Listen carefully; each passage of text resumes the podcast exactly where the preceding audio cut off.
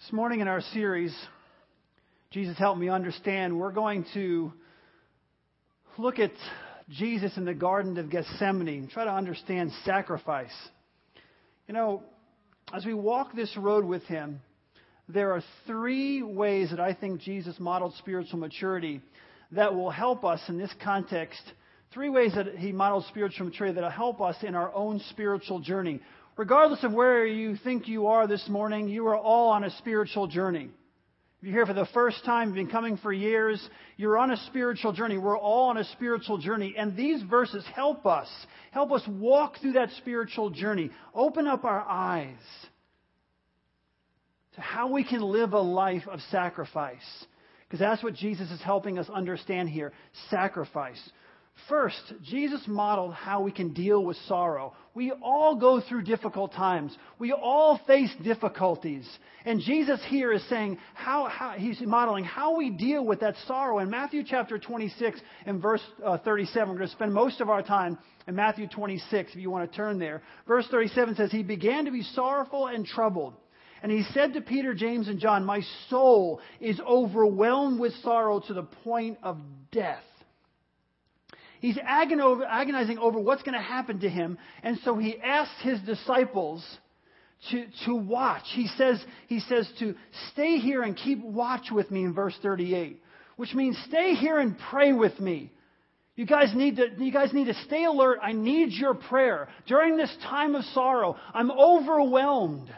Jesus is in the Garden of Gethsemane. He knows what he's about to face. And so he tells his disciples, Stay here with me, pray with me, engage with me. Why was he so distressed? Because he knew, Jesus understood what was about to take place. He knew what was about to take place, and he also knew that his disciples were going to abandon him or betray him. I don't know, but you know, we, I think it'd be difficult enough for each one of us. Maybe you've gone through this where you're, you're close to some folks, you've got some close friends, and they abandon you or they betray you. I think that would be difficult enough, but in Jesus' case, Jesus knew beforehand it was going to happen. It must have been so disheartening to him in this situation, knowing what the future was going to bring, being surrounded by these men and knowing that in the, in the next few days he would be abandoned or betrayed by them. In Matthew chapter 26, verses 1 and 2, it says, Jesus said to his disciples, As you know, the Passover is two days away, and the Son of Man will be handed over to be crucified. Again, he not only knows he's going to die, but he knows how he's going to die by crucifixion. It was the cruelest and the most torturous way to be killed. I mean, crucifixion was a horrible, horrible way to die. Death by crucifixion was designed to inflict the greatest amount of pain and humiliation possible for the longest period of time possible. So Jesus understood. He's in the garden. He's got all these emotions running through him. He knows he's going to be abandoned or betrayed. He knows he's going to the cross. He knows what the cross is like. He knows what he's going to experience with this cruel, this torture. He knows all of these things, and so he's completely overwhelmed. Being fully God, being fully God, he understood the full context of what was coming. It's no wonder he says in Matthew chapter 26 verse 39, it says this, he fell with his face to the ground and prayed. Nowhere else in scripture is Jesus in this posture where he falls with his face to the ground. There are things that are happening in the Garden of Gethsemane that are just overwhelming. So Jesus is dealing with all of this. And it says he falls with his face to the ground. Heart is breaking. And to put it in perspective, in Luke chapter 22 and verse 44, it tells us, it says that Jesus was in such anguish that his sweat was like drops of blood falling to the ground. Think about that. Now, there are those who, when they, when they, when they read this, they say, there, there are those who would interpret and say that it was literally drops of blood falling to the ground. I would agree. People say, well, you can't literally sweat blood. Oh, yes, you can. Scientific fact. You can sweat blood. When a, when a human being goes through so much anguish, so much stress, when they're that overwhelmed, they can literally sweat drops of blood. And that's where Jesus was. He was so, he was in so much pain, so much eternal anguish going on in his life, working through all of what was coming. The sorrow and the stress was so intense. You think about just what he must have been going through. And, and with all of that on his mind, what is the first thing that he does? He prays. He prays. He's on his knees and he's praying. He's praying. And he calls others to prayer as well. He says, Pray with me. Stay here with me and pray. If you're going through a difficult time this morning in your life, if you're going through something that's really overwhelming, even this morning I had people coming to me and relaying information saying, you know, my doctor is going to let me know this week if, if, if I have cancer, or my, my, uh, my family is going through this difficult situation, or I have someone really close to me who's at the point of death and they're, and they're sharing those things. And so I know in this room is, there's filled with there's filled with, it's filled with, with anguish and stress and difficulty. Some things that just feel overwhelming. And when you're facing something that's overwhelming, instead of, instead of making the choice to make some further decision or to take action, what you need to do is take a step back and just pray. Ask those around you to pray. You know, as, as people, we sometimes will you know, do everything but pray. I'm going to try this, and I'll take this action, I'll make this decision, and I'll do all these things. And what did Jesus set up? What did He model for us? Fully God and fully man. Fully God, the first thing He does is He prays. He says, Come, watch with me. In other, ways, in other words, stay here and pray with me. My soul is overwhelmed here. The anguish is unbelievable. I need you to stay here and I need you to pray with me. So he models for us how do we handle it when we're in a situation like that. The first thing we do is we stop making decisions, we stop taking action, and we just go to God in prayer. The second thing he modeled was how to handle emotional struggles. My goodness, again, the room is filled with emotional struggles. You know, you're, you're, you're saying, Gosh, I wish I wasn't going through this. I can't believe I'm still dealing with this. I can't believe someone this close to me is dealing with this. And, and it's just emotionally overwhelming. Jesus prayed in verse 39 My Father, if it is possible, may this cup be taken from me. We know here that he is fully God and he is fully man. And the human side of him is, is in agony and he's overwhelmed. And, he, and, he, and he, he's overwhelmed by the impending pain that he's going to go through. But that fully God side is, is saying, No, I want to fulfill the will of my Father. I want to fill, fulfill the scripture as, as is laid out. But you have this human side Jesus what's, he knows what's coming, but he's fully man. You can't take that, you can't take away from what he's going through as a human being. I remember being in some of my classes, my professors, and a couple of the professors would play down the human side of Christ, even in this, in, in the Garden of Gethsemane. You know, being fully God, he understood this, and, but you know what? I think when you play down that fully man side, you take away from the word. You really do. You don't truly experience what he was going through, the anguish and agony that he was dealing with. He was fully man. He understood what was, what was going to happen to him, and he was being, he was overwhelmed. The flesh doesn't want to go to the cross. This, this flesh doesn't want to go to the cross, but the Spirit wants to redeem the world. I know what has to be done. But that doesn't mean that I'm not experiencing the fear and the, and the anguish and, the, and the, the, the sorrow and all that comes with it. My human side is not, is, not, is not screaming in my mind. If there's any way to get out of this, get out of it. Jesus' humanity was exploring the limits of God's will in his situation.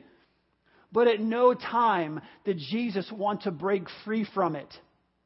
You say, what, what, what, does that mean, exploring the, you know, the extent, exploring the limits of God's will in your situation? Well, in other words, I'll do it, Father, but, but if there's a door number two, I'd like door number two. Right? I mean, it's simple. It's, it put it in layman's terms, okay? Jesus is saying, Father, I want to submit to your will. But if there's, if you're saying, and, and behind door number two, there's, you know, you know what you got already. You remember those game shows? You know, hey, you won this. Oh, that doesn't look too great. But there's door number two, and you're like, I'll take, door, you know, John, I'll take door number two. That's what Jesus is basically saying, Father. He's exploring the full extent of, of God's will for his life and into the limits of God's will. And he's saying, Lord, if there's any, God, if there's any way, Father, if there's any other way, I'll take door number two. Knowing what he's going to experience. His human side is overwhelmed. I love, I love the, I, I love the, the raw honesty of these verses. I really do. I really do. This is why this, this builds my faith. I read things like this, it builds my faith the raw, the, the raw honesty of these verses. He didn't candy coat it. It wasn't over spiritualized like they were doing in some of my classes, trying to over spiritualize it. Oh, you know, God is he's fully God and he understood and blah blah blah. So they they, they play down on the human side. It wasn't over spiritualized. He, he he was just sharing his experience. He was sharing what was going on in his heart. Literally, what was what was happening in his heart. What Jesus was going through and what he was saying was totally authentic. It was just laid out there for us to read and to hear and to see. What was going on in the life of Jesus Christ in the Garden of Gethsemane? When you face the struggles, the emotional struggles of life, don't act like you've got it all together. I think one of the reasons we do that is, is we pull this, this saying out. I'm going to call it a saying because you can't find it in Scripture. God will never give you more than you can handle it says that God will not let you be tempted beyond what you can handle. He'll always give you. There's a totally different, it's a totally different meaning behind that verse than people pulling it out of context. Not even out of context. They're not even quoting it correctly. God's not going to give you more than you handle, so don't worry about it. Okay?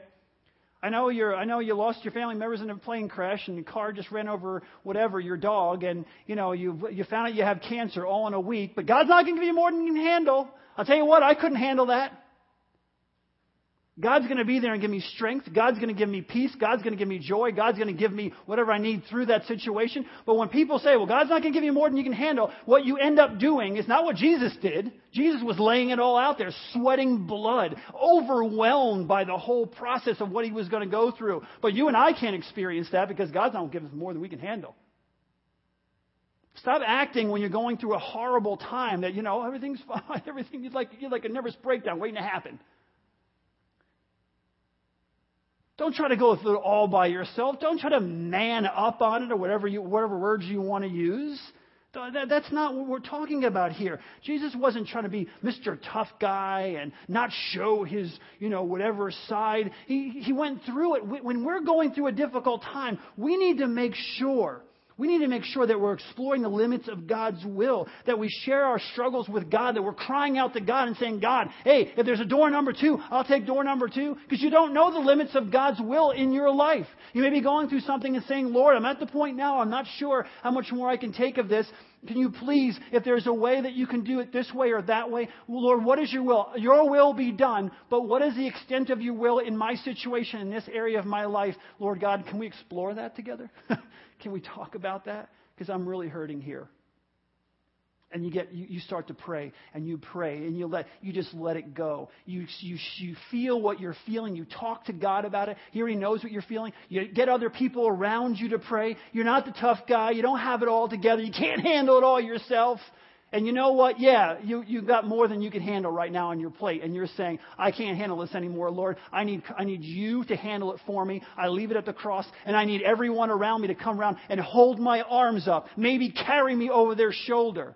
I love that footprints in the sand. One of the first things I, I read when I was a baby Christian was that footprints in the sand, where, you know, I only saw one set of footprints. That was when I was carrying you, Jesus says, right? That's when I was carrying you. We need to be carried an awful lot, don't we? And there's nothing wrong with that. There's nothing wrong with expressing what is on your heart, what you're going through, how you're feeling, how overwhelmed you could be in a situation. And what you want to do is not man up or woman up or whatever it is. You want to say, you want to get people around you say, please pray for me. I am overwhelmed. I can't handle this.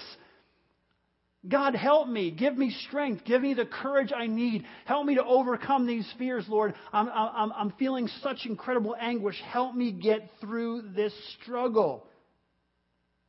Let others pray for you. Jesus asked his disciples to pray.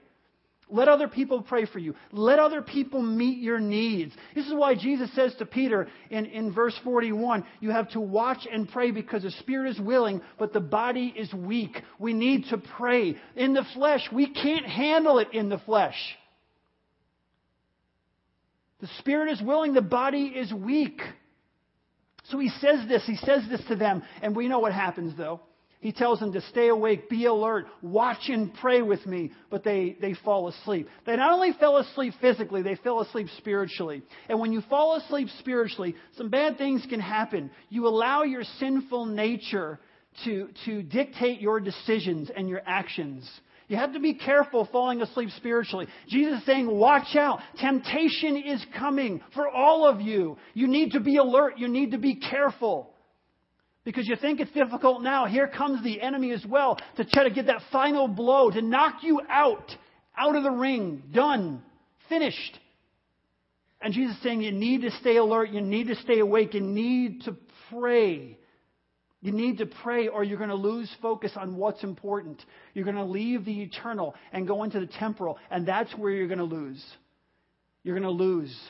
Don't fall asleep. I'm saying this to all of us, okay? We cannot fall asleep spiritually because in our sinful nature, our flesh takes over and we make really bad decisions. We need to stay awake spiritually so it's our spirit that is speaking to us. Jesus says, Watch and pray so that you will not fall into temptation, verse 41. Watch and pray so you will not fall into temptation. This is the key. We need to watch and pray so we can win the spirit flesh battle that we all go through. And you know exactly what I'm talking about. Paul said it. What I don't want to do, I do. And what I want to do, I don't do. What a wretched man I am. Thanks, thanks be, praise be to God through Jesus Christ our Lord, who saved us from all of that. But it's that flesh spirit battle going on. I don't care if you've been a Christian for 50 years, you're going to have that flesh spirit battle going less and less as you get more mature, but it still goes on. And Jesus says you cannot let your guard down. You cannot let your guard down. Watch and pray so that you will not fall into temptation. For Jesus, this was more than a concern over the, over the physical pain. It was a spiritual struggle. As what he's going through, you have to get in your mind, it was not just the idea, oh man, I'm going to get crucified. This is, this is not good. This is going to hurt gee, they're going to stab me with these things. He wasn't just focused on the nails piercing through his hands and his feet. This was spiritual. This was an intense thought of taking on the sin of all humanity. He wasn't as concerned about the big spikes that were going to go through his hands and his feet. That, that was not the first thing on his mind. What was really the first thing on his mind was that he was going to take the sin of the entire world. Just think about your last month in just the people in this room.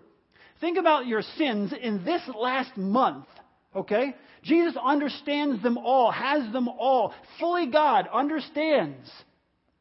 And he's going to take on all of that. But no, not just all of that. He's going to take on every sin, past, present, and future of every human being that ever lived on the entire planet to bring us back into a relationship with God. Oh, holy God cannot be in the sight of sinful man. God wants a relationship with us. Jesus Christ comes to earth, lives a sinless, pure life, is now going to be the, the, the one without sin is going to become sin, not sinful. He never, he was perfect, but he's going to take on all the sin of every human being that ever lived on himself. This is why he's sweating blood. Not because he was going to get stuck with, with, with nails in his hand and his feet. Yes, that would be ter- it, that's terrible. It's horrible. That kind of agony is unbelievable. But Jesus is struggling. He's, he's more concerned with the spiritual than he is the physical. In Isaiah 53, 5 and 6, it says, He was pierced this is, this, is, this is the Old Testament, okay? I don't even need the New Testament to preach the gospel. He was pierced for our transgressions. He was crushed for our iniquities. And the punishment that brought us peace was upon him. And by his wounds we are healed. We all like sheep have gone astray. Each of us has turned to his own way. And the Lord has laid on him the iniquity of us all. Old Testament, before Jesus was born. Prophecy. You don't even need the New Testament to preach the gospel. You want to know if the Bible's true? Look at some prophecy. Not some Nostradamus baloney, oh, it could be this, it could be that. That's not it could be this or it could be that. He was pierced. Before crucifixion was even invented, Isaiah was written. He was pierced for our transgression. He was crushed for our iniquities. That is what Jesus is dealing with. The punishment that brought us peace, peace with God, relationship with God, was upon Him. And by His wounds, you and I can be healed. This is truth. This is truth. The weight he was about to carry was not a physical weight, it was a spiritual weight. My sin sent Jesus Christ to the cross. Your sin sent Jesus to the cross. The failure of the first Adam sent Jesus Christ to the cross. We inherited that sin. And that is what sent Jesus Christ to the cross. In his book, And the Angels Were Silent, Max Lucado puts it this way the final encounter of the battle has begun. As Jesus looks at the city of Jerusalem, he sees what the disciples can't. He sees the evil one preparing for the final encounter. Hell is breaking loose. History records it as a battle between the Jews against Jesus. It wasn't. It was a battle of God against Satan, and Jesus knew it. He knew that before the war was over, he would be taken captive. He knew that before victory would come defeat. He knew that before the throne would come the cup. And he knew before the light of Sunday would come the blackness of Friday, and he was afraid. In his humanness, he understood all of that. He understood before there was going to be victory, before there was triumph, before all these things would happen, he would have to go through what no human being or no creature in the universe has ever experienced before. He knew that going in. And he loved us that much. He loved us that much. The third way that Jesus modeled spiritual maturity was how he handled submission, something we struggle with, something we all struggle with. Submission, submission to God's will. In verse 39, Jesus says, Yet not as I will, but as you will. In verse 42, it says this He went away a second time and prayed, My Father, if it is not possible for this cup to be taken away unless I drink it, may your will be done. Whatever the cost, in the end, Jesus was going to submit to the Father's will. That is difficult.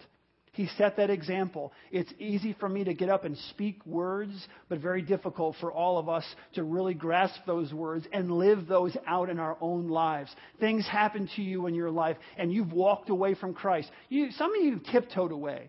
You haven't like boldly walked away. You just kind of you know, the one foot here and one foot there, kind of doing your thing, walking along, making sure you kind of keep, you know, but you haven't kind of totally walked away from Christ. You're, you're keeping, you're keeping your, you're hedging your bets a little bit here.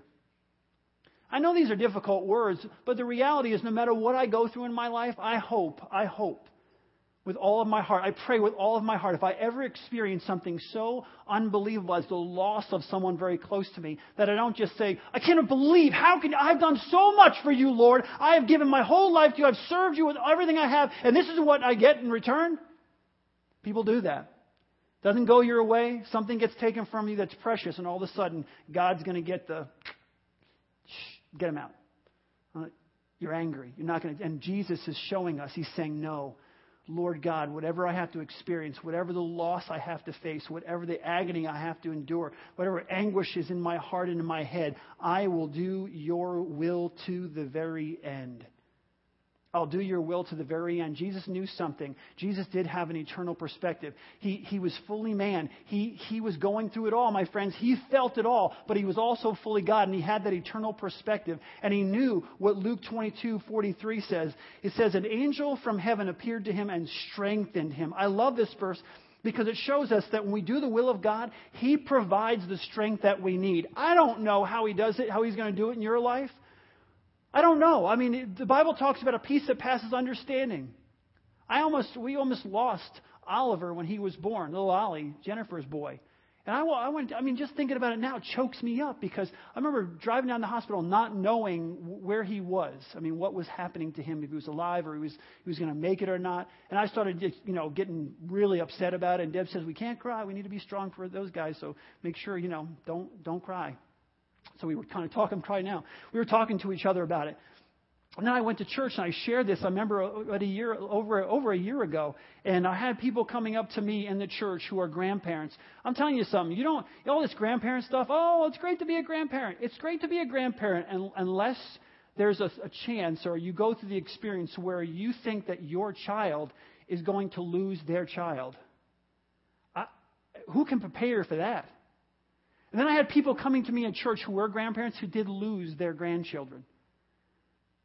And they talked about how the peace of God, which passes all understanding, came upon them and gave them peace and joy and contentment. That's what we're talking about here. Thy will be done. Lord, I don't want to lose my grandchild. I don't want to lose my child. I don't want to lose anybody close to me. It's hard enough to lose my parents someday. I don't want to lose people close to me, but when we go through these experiences, we have to be able to say, like Jesus did, Thy will be done. God, I don't know how you're going to get me through it. I don't know what you're going to do. I don't know how you're going to speak to me. I've never experienced anything like that before, but when it comes, I trust that you're going to give me every bit of strength that I need. An angel is going to come upon me. You're going to surround me with your love and protection, and I'm going to get through this. And God sent Jesus, an angel, to provide the strength that he needed. When you're facing the worst challenge or trial in your life, he will give you the strength to overcome it. He will give you the strength to complete whatever task is in your way. The will of God will not lead you where the grace of God cannot keep you. The will of God will not lead you to where the grace of God cannot keep you. God's grace will sustain you through whatever you experience. I don't know how. I can't understand it sometimes as a pastor when I go to funerals of people who lose someone that close to them and the grace of God has held them up. It is one of the most amazing things in Christianity when someone loses someone so close to them and the grace of God come up, comes upon them and the peace of God surrounds them and they're able to say a verse that we use all the time. Well, you know, the peace of God will come when it happens for real, it's so encouraging to watch and to see how God does that in our lives. After the time of prayer, what did Jesus do? In Matthew chapter 26 and verse 45 and 46, it says, Then he returned to the disciples and said to them, Are you still sleeping and resting? I used to bust on them for life. These disciples, what a bunch of losers when I was younger. And I would think to myself, man, I'd have been napping with the rest of them um, Look, the hour is near, and the Son of Man is, is betrayed into the hands of sinners. Rise, let us go. Here comes my betrayer. He knows what he's about to face, and he needs those closest to him to be engaged in his life. We fall short on this one sometimes, we really do. I don't know how many people I've talked to who are going through a really difficult time. And if they go through that difficult time a little too long, everybody else is like, man, I don't want to hear your whining anymore. Oh, I don't want to be around that person. It's all the same thing. They're going through, oh, you have cancer for, it's, it's, you've been having cancer for what, four or five years now? And everybody just kind of, and Jesus is saying, hey, I need you guys to be engaged with me. I need your involvement. I need you to pray with me. I need you to be there with me. I need you to support me. When you're going through the worst trial of your life, when you're going through the worst challenge of your life, you need the people closest to you to support you, to pray for you, to encourage you, to walk with you. And if it takes a little longer than our patience, you know, will allow, you know what? Get more patience.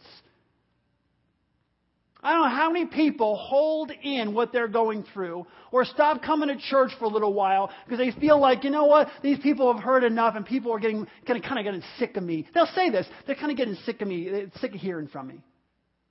Now, you're still going through it. You're still agonizing, but people are a little sick of hearing. Oh, come on. You know, God is not an outsider observer of our pain, but a participant with us in our pain. He engages. When someone's parent dies, you ever watch when someone loses their parent? And people, I've heard people say, well, that's just, na- that's natural. I don't, you know. Everybody loses their parent. Yeah, until you lose yours.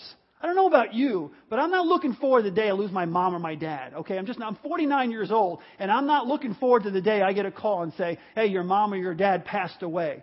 It, I agonize over that, even thinking about my parents being gone, not being able to interact with them or talk to them anymore. People, oh, it's just natural, it's just a way of life. And, and, and here's my point. If you enter into someone else's suffering, you pray for them. You stay awake and you pray for them. You think, if that were me, how would I feel if I lost my? And you pray with that kind of fervor. But it's like, oh, you know, ah, you've been sick too long, or you, everybody loses this person, or, you know, buck up, or whatever else. Is that the example that Jesus Christ set for us? No. He enters into our suffering and he's saying, I want, I need your support here. I need your support. Sometimes when we need support the most, we get the opposite. We get the opposite. In this case, Jesus is betrayed by a kiss. In verse 49 says, Going at once to Jesus, Judas said, Greetings, Rabbi, and he kissed him. Isn't that a nice way for someone to betray you?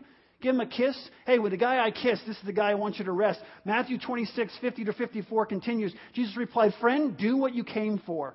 Then the men stepped forward, seizing Jesus and arrested him. With that, one of Jesus' companions reached, out, reached for his sword, drew it out, and struck the servant of the high priest, cutting off his ear. Put your sword back in its place, Jesus said to him.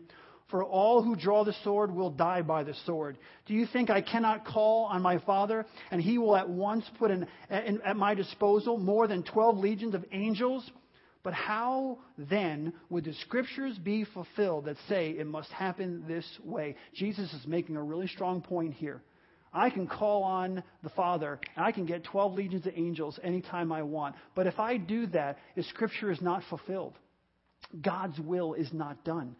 These are words of submission. These are words of submission. He was submitting to God. He was submitting to God the Father all that he had. Jesus was willing to submit to the Father, but Jesus was not out of control here. This was Jesus' choice. This was his choice. I've heard people say, oh, it's the Jews that killed Jesus. People, I mean, anybody who says that and, and, and is, is, prejudiced against Jews, Jewish people, because they, oh, Jews killed Jesus, that shows the ignorance of the people you're talking to, okay? Oh, the Jews killed Jesus. Oh, the Romans killed Jesus. It was the Romans who did it. It was the Jews who did it. Try to blame it on them, whatever else. But Jesus was not some poor, helpless victim caught up in circumstances that were beyond his control. This is not what was going on. He freely, deliberately, willingly took that journey to the cross. It was Jesus Christ's choice to do that for the love that he has for us. God the Father didn't force him to go to the cross. Jews or Romans or no other group of human beings forced Jesus Christ to go to the cross. He didn't have to go to the cross if he didn't want to go. He's fully God. He can do anything he wants. He didn't, it was no, it wasn't forced. Jesus said in John chapter 10 verses 17 and 18, the reason my Father loves me is that I lay down my life only to take it up again. No one takes it from me but I lay it down of my own accord. I have authority to lay it down and the authority to take it back up again. This command I received from my Father. He laid down his life because of his great love for us. And in the process, listen, he laid down his life because of his great love for us. And in the process, he crushed the enemy. He set us free. Only, only Jesus could do that. Once Jesus understands the boundaries of the Father's will, he knowingly chooses to go to the cross. He walks to the cross with the strength. He walks to the cross in a, in, a, in a, spirit of strength and fulfills his destiny. What the first Adam was incapable of doing, what he could not do, the second Adam did.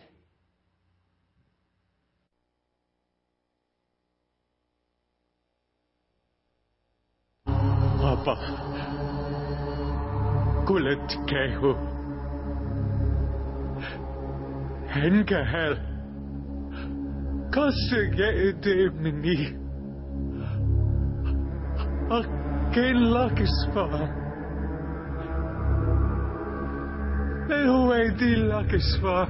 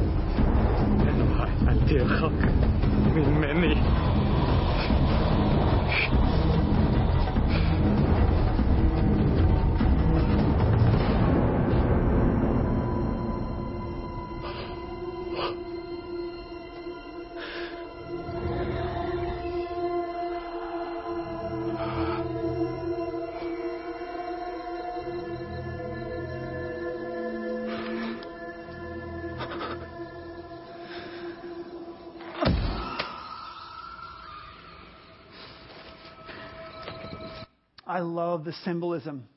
Where the first Adam failed, the second Adam did not. Crushing the enemy and bringing us freedom. He did. He already did all the heavy lifting. He already did all the heavy lifting. Now he's asking us to sacrifice in response. He sacrificed his life. He gave his life to us so that we could have eternal life. Now it's our turn to respond. It's our turn to respond. He died for you. He died for me. The question is, will we live for Him? Will we offer up our bodies as living sacrifices, holy and pleasing to God as our spiritual act of worship? Bow your heads with me as we close. Just bow your heads. He died for each one of us. The question I'm asking this morning as we close is, will we live for Him? In Romans 3:23 it says for all have sinned and fall short of the glory of God. We are separated from God because of our sin. Romans 6:23 says for the wages of sin is death, but the gift of God is eternal life through our Lord Jesus Christ. We are dead in our sins, separated from him. But because Jesus crushed the enemy, we can have a relationship with God. Romans 10:9 says if you confess with your mouth that Jesus is Lord and believe in your heart that God raised him from the dead, you will be saved. Many of you have been coming over the last few months or even a year and you've been hearing, you've been listening. You've been listening for a while. You've heard the truth. And now it's time to make a decision. There's a decision that needs to be made. If it's your desire this morning to walk with Christ, I want you to pray this simple prayer with me. The prayer has no magic, it is your heart. It's what's in your heart. If you confess with your mouth that Jesus is Lord and believe in your heart that God raised him from the dead, then you will be saved. You'll have that relationship with him. It's not the magic of the prayer, it's what goes on in your heart, the reality of the truth in your heart pray this simple prayer with me. If, if you want for the first time in your life to ask Christ to come and live in your heart, live in your life, just pray this with me. God, I, I may not understand it all, but with the knowledge I do have, I want a relationship with you. I just want to have a relationship with you. I want Jesus Christ to come into my life. God, I'm tired of doing it all alone. I need your spirit to guide me. I know Jesus died for me, and today I want to start living for Him. I want to offer up my body as a living sacrifice, holy and pleasing to you. I want you to be not only Savior of my life, but Lord of my life, that I may say, Your will be done. Come into my heart set me free. If you're here this morning with everyone's head bowed, I'm not going to ask you to come forward or, or I'm just going to ask you to do this. I want you to just, that was your, the first time you ever prayed that prayer. I want you to just raise your hand up for a moment and put it back down. Amen. Amen. There are others here this morning you know what? You've been you've been a Christian for a while, but you haven't been living like it. This morning was a reminder of the sacrifice that your Lord and Savior endured for you. It was our sin that sent him to the cross. And this morning is your time to put a period on the life that you've been living and start to live the life that God has called you and purposed for you to live. It's time to leave behind all those relationships that are destroying your life. It's time to put aside the lies that Satan's been speaking to you and realize that all you need to do this morning is turn around, say, Lord, I'm sorry. I want to walk with you in the newness of our relationship, Lord. I want to walk with you. No more shame.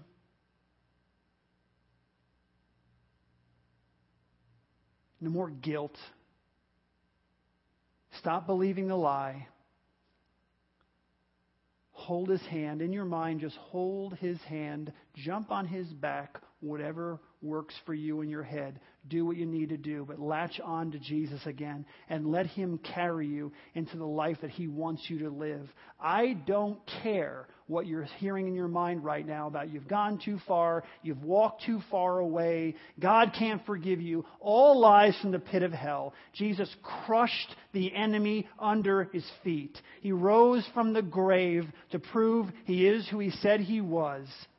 And that is the God who loved you enough to lay down his life for you. Nothing in this universe can take a child away from Christ once they are a child of God. Hold on to his hand. Let him lead you back to the path where you belong. Just say, God, I want to live for you.